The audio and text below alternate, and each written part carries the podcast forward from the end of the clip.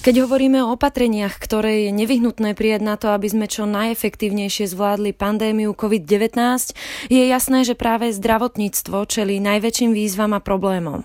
Moje meno je Ina Sečíková a s analytikom INESS Martinom Vlachynským som sa v dnešnom podcaste rozprávala práve o možnostiach a schopnostiach nášho zdravotného systému. Otázka zdrojov, otázka peňazí a otázka efektívnosti využitia sa stáva ešte kľúčovejšou, ako bola v minulosti, pretože netreba mať žiadne plány predstavy, tie časy v najbližšom roku, dvoch, troch budú ťažké. Počúvate podcast INESS na dnes. Za účinnými opatreniami stoja na jednej strane odborníci a na druhej politici, ktorí majú v rukách moc konkrétne opatrenia realizovať. Predsa však sledujeme, že nie vždy sú rady odborníkov vypočuté. Čo je teda podľa teba kľúčom k tomu, aby tieto dve skupiny dokázali efektívne spolupracovať a tak aj následky boli čo najnižšie? Tá diskusia odborníkov a politikov, áno, to je jedna vec, to je jeden faktor, že musí tam byť nejaké previazanie, aby ten decision making bol stavaný na faktoch a odborných názoroch.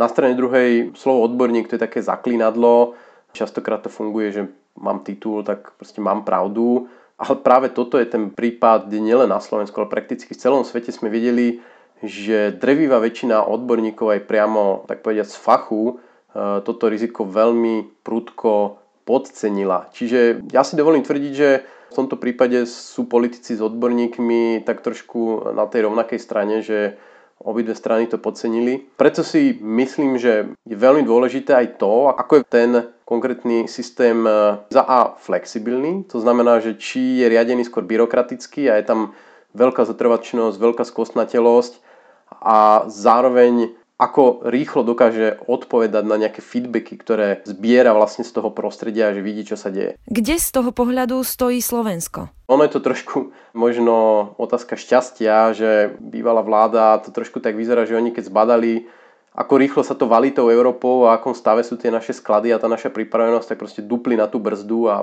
zavreli všetko, čo sa dalo a to bola asi jediná vec, čo už v tej poslednej chvíli mohli spraviť správne, ale vidíme, že napríklad v prípade testovania trvalo mesiac, kým sa to trošku rozbehlo, napriek tomu teda, že to začína vyzerať, že tam skutočne žiadne prekažky neboli. V podstate už prvý deň mohli byť zapojené mnohé laboratóriá, mohli byť rozbehnuté systémy trackovania tých ľudí. To nie je nejaká vec, ktorá by stála na peniazoch, to je vec na tom, ako kvalitne dokáže ten systém odpovedať na podnety z vonkajšieho prostredia. S tým súvisia aj najaktuálnejšie realizované či plánované opatrenia. Jedným z nich je aj vyčlenenie 3 nemocníc určených výlučne pre pacientov s koronavírusom. Jedna pre západné, jedna pre stredné a jedna pre východné Slovensko. Ako vnímaš toto opatrenie? Sme na to pripravení? Každá nemocnica by mala mať nejaký krízový plán, nejaký pandemický plán.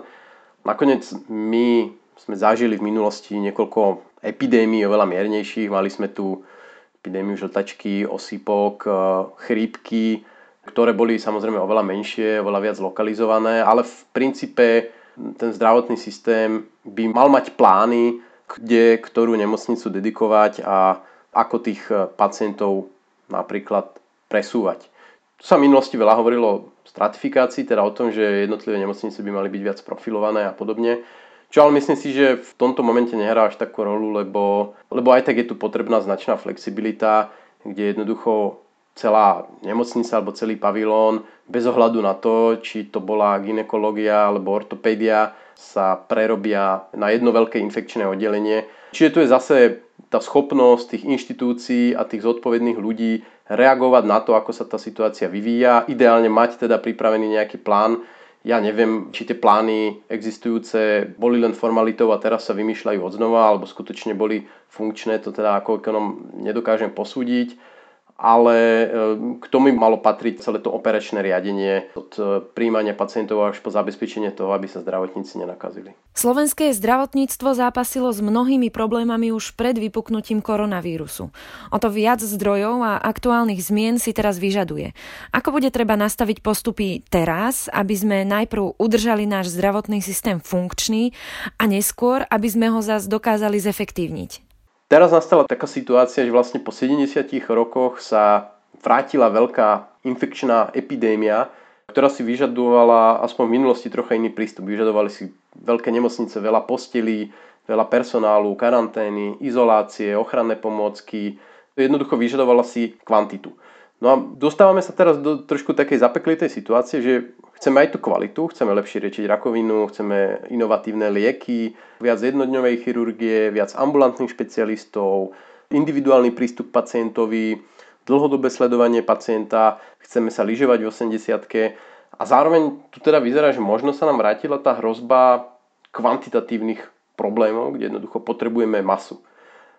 Čiže toto je jedna z vecí, ktoré bude musieť aj slovenský minister riešiť, že má obmedzené zdroje a zrazu tu vyvstala ako keby veľká nová hrozba. A dokáže si s tým teda podľa teba Slovensko poradiť? Ja si myslím, že moderné zdravotníctvo zamerané stále primárne na tie chronické ochorenia si dokáže poradiť aj s prípadnými opakujúcimi sa infekčnými vlnami, že my sa tu dokážeme vytrénovať a keď dostatočne sa poučíme z tejto jednej epidémie, tak dokážeme to zdravotníctvo stále modernizovať jedným smerom, ale urobiť ho dostatočne robustné na to, aby vydržalo aj prípadnú nejakú ďalšiu pandémiu v budúcnosti. Samozrejme, otázka zdrojov, otázka peňazí a otázka efektívnosti ich využitia sa stáva ešte kľúčovejšou, ako bola v minulosti, pretože netreba mať žiadne plané predstavy, tie časy v najbližšom roku, 2-3 budú ťažké, príjmy zo zdravotného poistenia poklesnú, bude vyššia nezamestnanosť, budú nižšie mzdy, bude horšie hospodárstvo, takže skutočne na nejaké veľké rozdávanie, na nejaké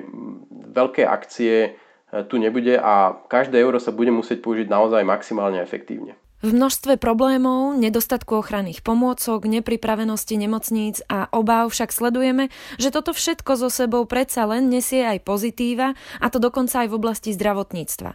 Uvediem napríklad telefonické konzultácie či e-recepty. Čo z týchto zmien by mohlo aktívne pretrvať aj potom, ako tento vírus prekonáme? No im je to paradoxné, ale podľa mňa história opakovane ukazuje, že najlepšie sa reformy robia v najťažších časoch, lebo vtedy jednoducho nebýva iná cesta. A ako som hovoril, tých zdrojov, tých peňazí nebude v budúcnosti ani v zdravotníctve nazvýš. Neostáva nám asi iné, ako sa skutočne pozerať, čo sa deje a učiť sa za pochodu. A ja si myslím, že takou pozitívnou ozvenou je, že veci, ktoré sa tu riešili pomaly roky, od objednávania cez telefonické konzultácie, ale napríklad aj to, aby poisťovne uhradili telefonické konzultácie, po množstvo návštev pacienta u lekára, ktoré častokrát boli zbytočné a mnoho iných vecí, spomínal si e-recepty, tak teraz doslova behom 2-3 týždňov ľudia začali objavovať, začali zisťovať, že sa to dá sa to spraviť rýchlo a podľa mňa, keď si dokážeme nájsť tieto pozitívne body a v nich zotrvať, tak si myslím, že to prospeje celému systému. Je niečo, čo by si z toho predsa len vyzdvihol špeciálne? Čo je najdôležitejšie pre mňa je, že možno je to moment, že Slováci si zase uvedomia, že starostlivosť o ich zdravie je hlavne v prvom rade ich vlastnou záležitosťou. Investujú vlastné prostriedky, či už do nákupy rôznych liekov, vitamínov, prevencie. Veľa sa informujú, vidíme, že médiá robia obrovské informačné kampane. A to všetko sú veci, ktoré by sa dali zužitkovať aj napríklad na tie chronické choroby. Aby tí pacienti boli viac motivovaní, aby viac do svojich vlastných rúk zobrali ten svoj zdravotný osud a nespoliehali sa, že to niekto za nich vyrieši. Počúvali ste podcast INESS na dnes. Všetky ďalšie diely nájdete v podcastových aplikáciách a na YouTube kanáli INESS.